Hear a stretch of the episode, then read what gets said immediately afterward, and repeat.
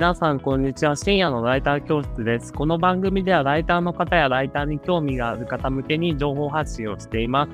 えー、っと、えー、今回のテーマは、えー、ライターにマネー、お金の勉強は必要かというテーマでお届けします。お届けするのは、ハーモニックソサイティ代表のモノタと、編集ライターのノリです。よろしくお願いします。よろしくお願いします。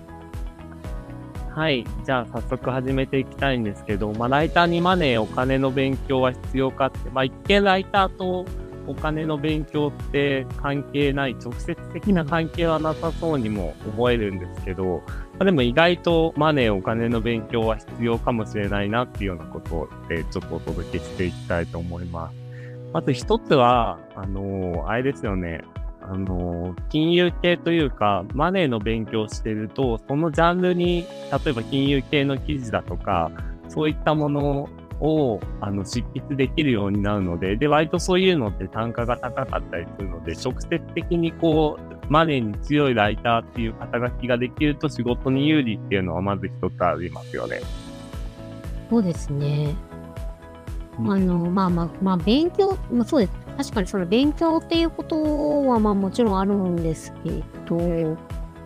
あ、そうですね。なんかまあ私の話をちょっとしちゃうと、あのあ、そう、そう、実験が必要だと思うんだよねっていう話をちょっと今しようかなと思ってて、あの、うん、別に難しいことやらなくてもいいから、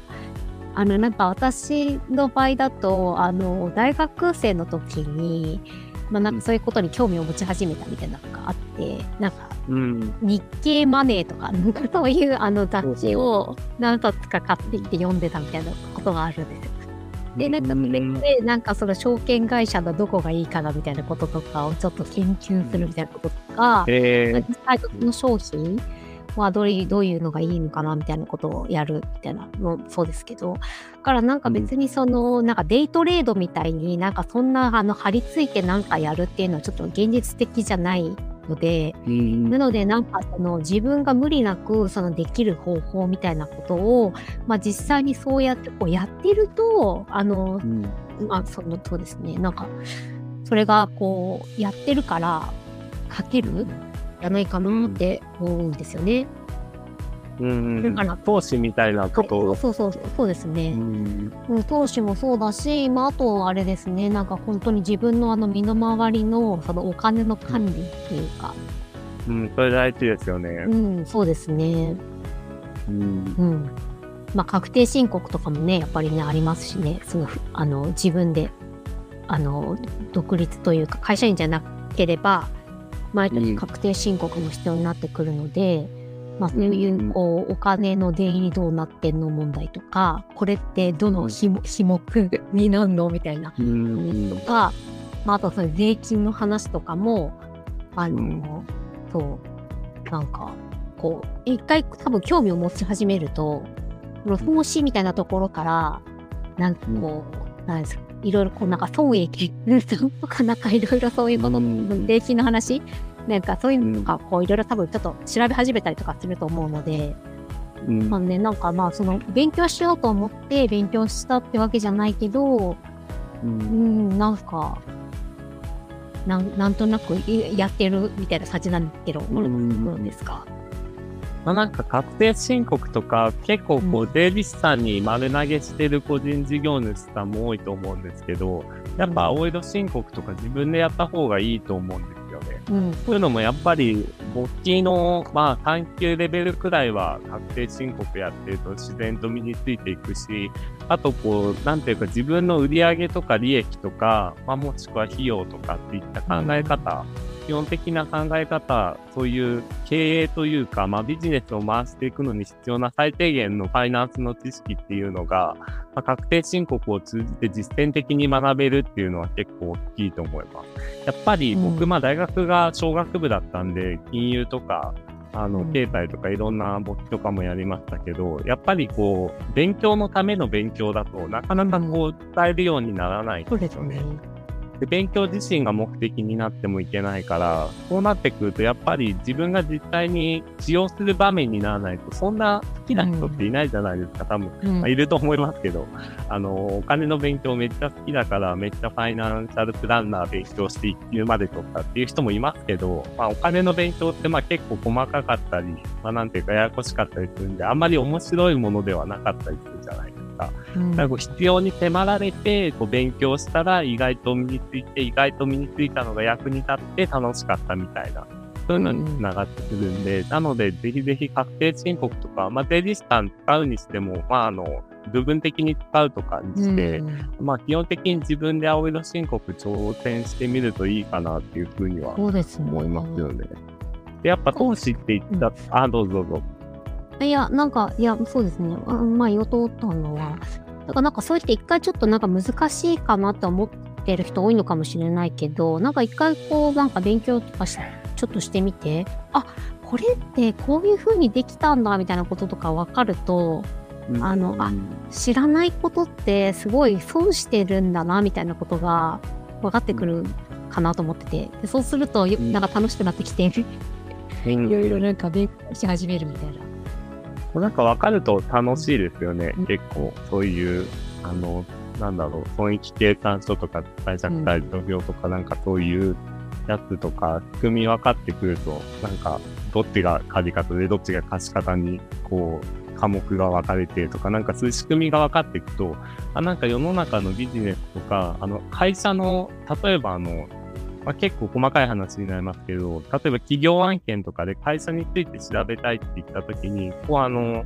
なんていうのかな、こうホームページとか行って、有価証券報告書とかあるじゃないですか。うん、ああいうのの、まあ、要はバランスシートとか PS みたいなのを見て、でそういうところから経営状況を見たりとか、トレンドを見たりだとか、もしくは証券会社に登録してたら、レポートとかを見て、あの、そこの数値とかからなんか ROI とかいろいろ数値がありますけど、そういうところから経営状況のトレンドを見て、その企業についてリサーチできるとか、結構こう、ライターってリサーチ力がすごい大切なんですけど、まあ、タイム、特にファイナンスがわかると、結構そこの分析が、まあ、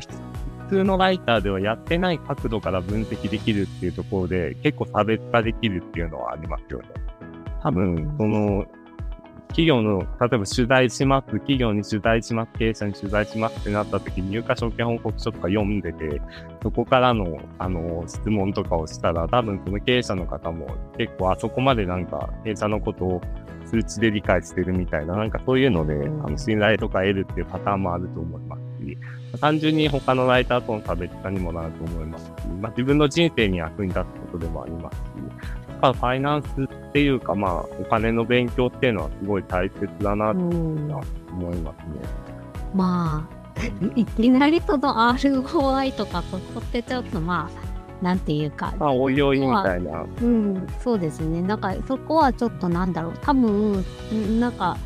ね、あの、今そういう貯蓄から投資へみたいな話もありますけど、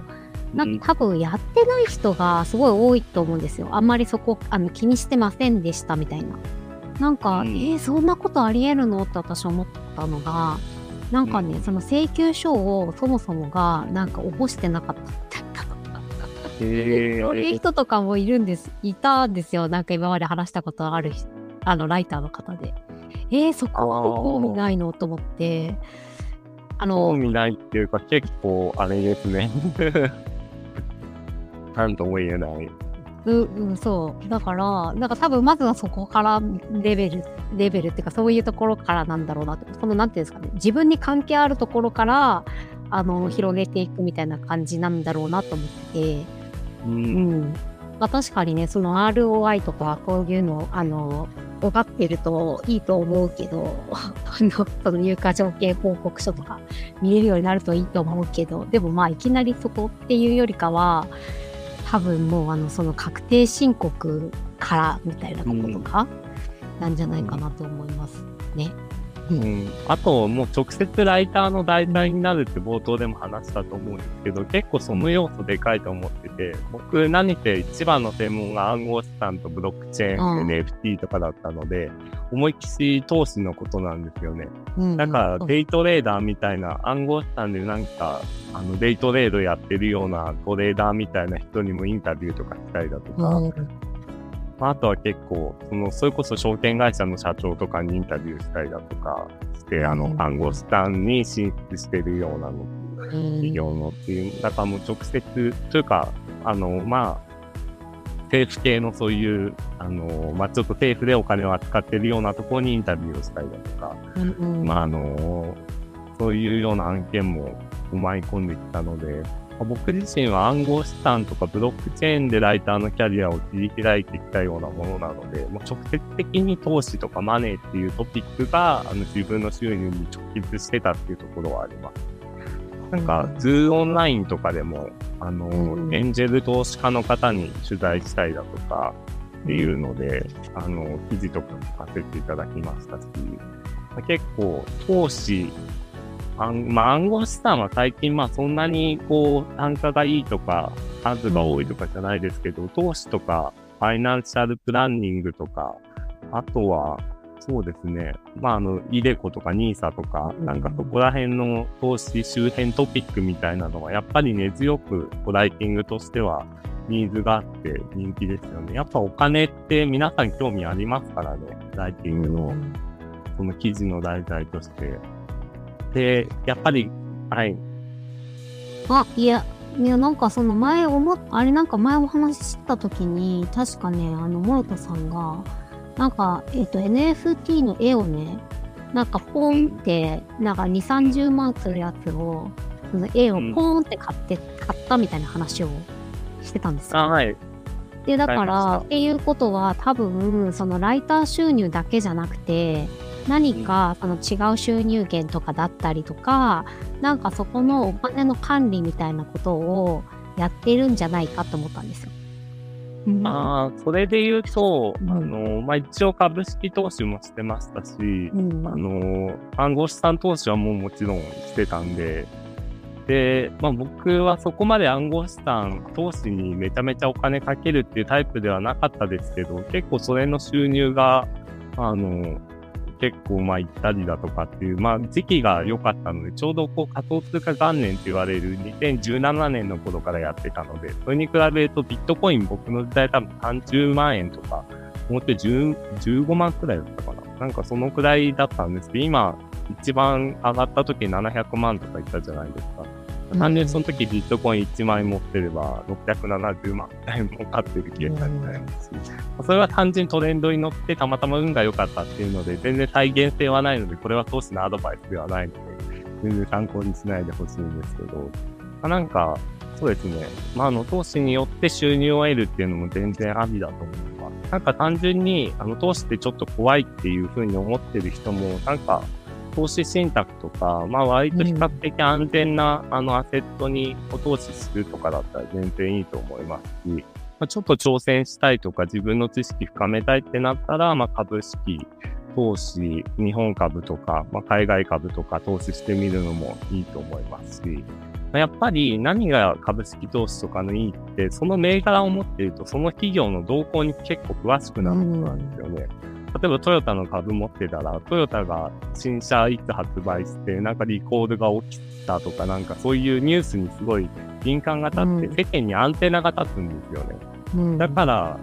僕もその意味で暗号資産を結構購入していたっていうのがあって、このプロジェクトの、例えば、まあ、ネムとかいったような、まあ、いろいろあるんですけど、銘柄が。まあ、これについて詳しくなりたいなって思ったら少量買って、で、値動き見てるうちに、だんだんその通貨に興味を持ってきて、そのプロジェクトの、まあ、情報を追いかけるようになるっていうことで、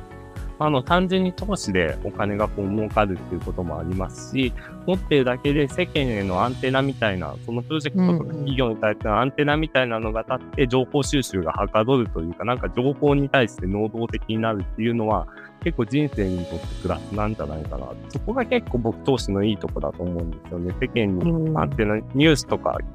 まあ、日経新聞とかも見るようになります。うん。そうですね。まあね、そう、まあね、そう、えっ、と、諸田さんがね、あの、言ってることはね、まあ、その、多分おっしゃる通りなんだけど、まあ、ただね、あの、な、なんというか、あの、まだね、全然やったことない人からするとね、レベル高すぎな話をね、多分してる。ああそうかもしれないですね。うんでももう確定申告とか。そうですね。だからなんか多分最初は本当にそういう自分の身近な部分から始めていくみたいなことがやっぱいいんだろうなって思う。だから必要性みたいなことをさっきあの諸田さん言ってたけど。まあ、それ言うとなんかそういう確定申告みたいなところからやっていくっていうのもそうだろうし、まあなんかそういう NISA とか iDeCo とか、なんかそういう自分のやっぱ老後資産みたいな、なんか特にフリーランスとかになっちゃうと、あの、年金とかが自分でやっていかなきゃいけないから、国民年金だけだと、ちょっとね、心もとないっていうのがあるので、なのでそういう、あの、優遇されてる制度を活用しながら、あの、資産を積み上げていくみたいな、そういうことは早く取りかかった方がいいですよね。まあ、あとこういうの経費になるのとかならないならないのとかっていうのは結構身近なトピック。でうん。うん。例えば本買って経費になるのとかなりますけど、うん。はい。とかなんか、あの飲食というか、クライアント先に取材した交通費、交通費ってどうやってどうこ取ればいいんだろうみたいな話とか、なんかそういう、まあ単純に経費取りこぼさないっていうのも結構大切だと思いますけど、まあそこはまあ、僕はこだわりすぎなくてもいいかなって、何でもかんでもこれ経費にできるのっていうのにすごいこだわってる人たまに見かけるんですけど、なんかもうそ、本当に自分にとって仕事に使った経費であれば計上して、そうでないなら計上しないっていうような基本的な考え方で、まあやればいいと思います、それに関しては。うんで、あ資格とか多分真っ先に皆さん、お金の勉強っていうと資格取った方がいいのかなっていうふうに思うと思うんですけど、なんかノディさん資格とか取った方がいいと思います？まあ一般的には簿記とか、ファイナンシャルプランナーとたか、方がいいかって言われたら別に取らなくてもいいと思うけど、でもまあ私は持ってたってね、あの保険会社で働いてたことがあるから。あ、それはもう専門家じゃないですか。うん、だから、うん。でも別になくてもいいとは思いますけどね、ほあの資格そのものは。別に 資、あの、格勉強が目的になっちゃいけないですよね。うんうん、そうですね。うんただ事実として、やっぱ SEO 記事、金融の SEO 記事、あまあ、なんだかファイナンスの金融、あの、経営ファイナンスの記事を書きますってなった時に、ファイナンシャルプランナー2級とかって持ってると、今の SEO って結構権威性とかが、こう評価されたりするので、あの、そういう時に資格持ってると、あの、他のライターさんとちょっと、あの、選ばれる差がつきやすいうんっていうところはあるかもしれないですね。そうですね。うん。ただまあ、資格そのものはマストではないですね。なんか、勉強の方向性がわかんなくなると、すごい資格の勉強に没頭する人も多いんですけど、資うん格の知識って、まあ、使える知識も多いですけど、実践と交えながらやらないとなかなか、うんあのー一緒に使えるようにならないので、そうなってくるとやっぱ資格だけじゃなくて、ノディさんが言うように身近な部分のお金もある。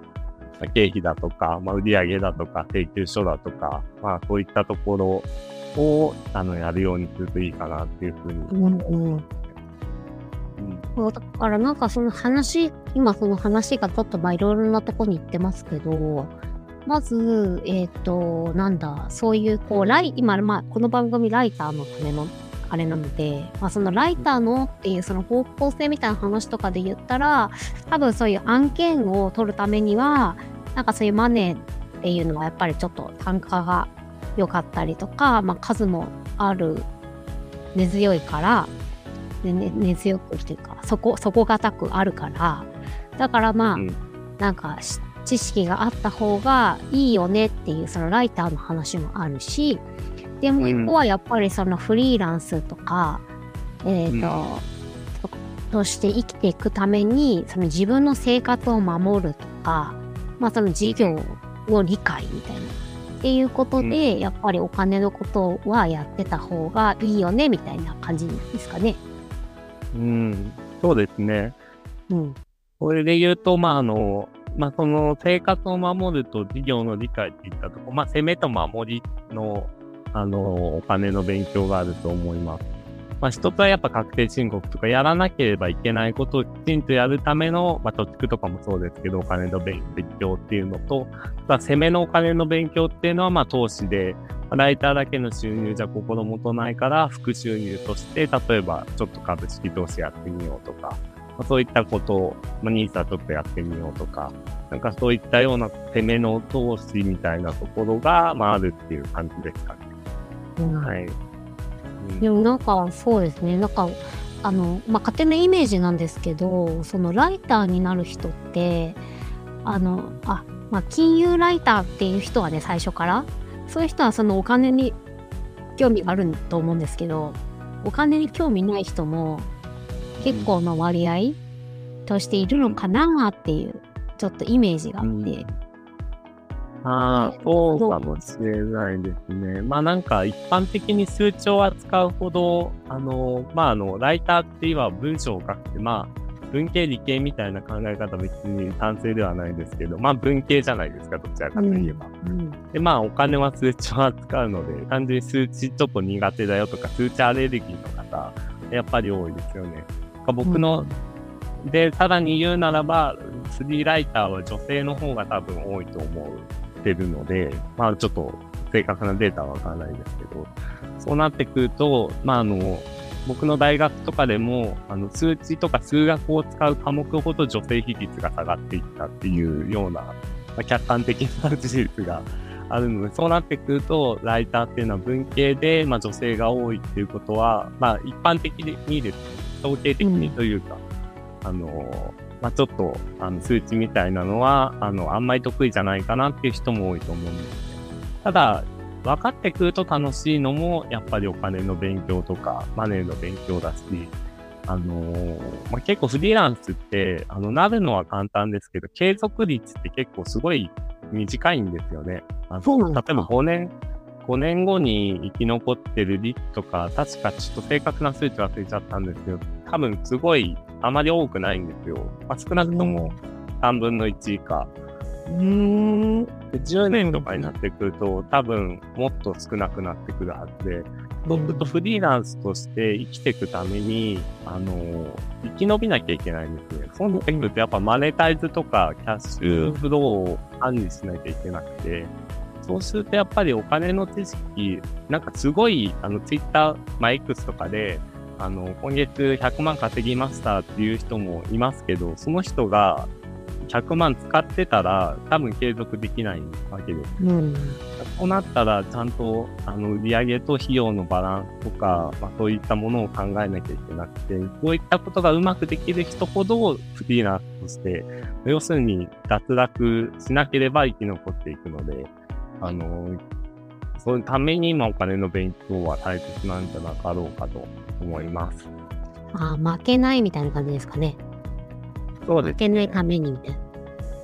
うん。勝つっていうよりかは。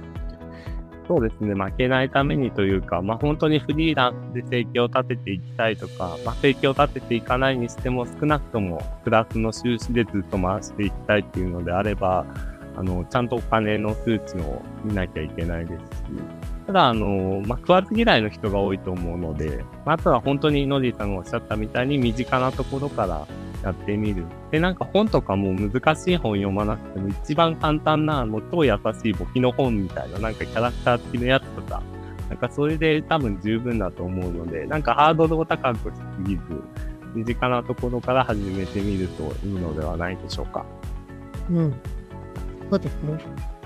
はい。じゃあ今回は、まあ、ちょっとまとめると、まあ、1個目としてはライターとして、まあ、直接関係があるトピック、金融とか保険とか、まあ、ニーサとか、暗号資産とか、そういったライターのキャリア題材としてのお金の勉強っていうのは必要ですよということと、あとフリーランスとして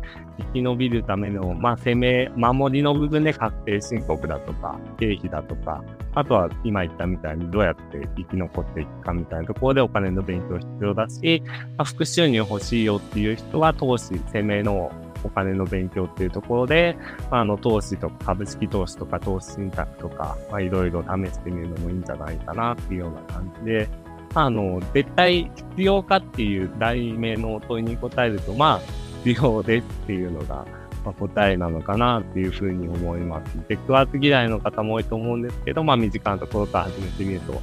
いいのではないでしょうか。という感じで、今回は終わりにしたいと思います。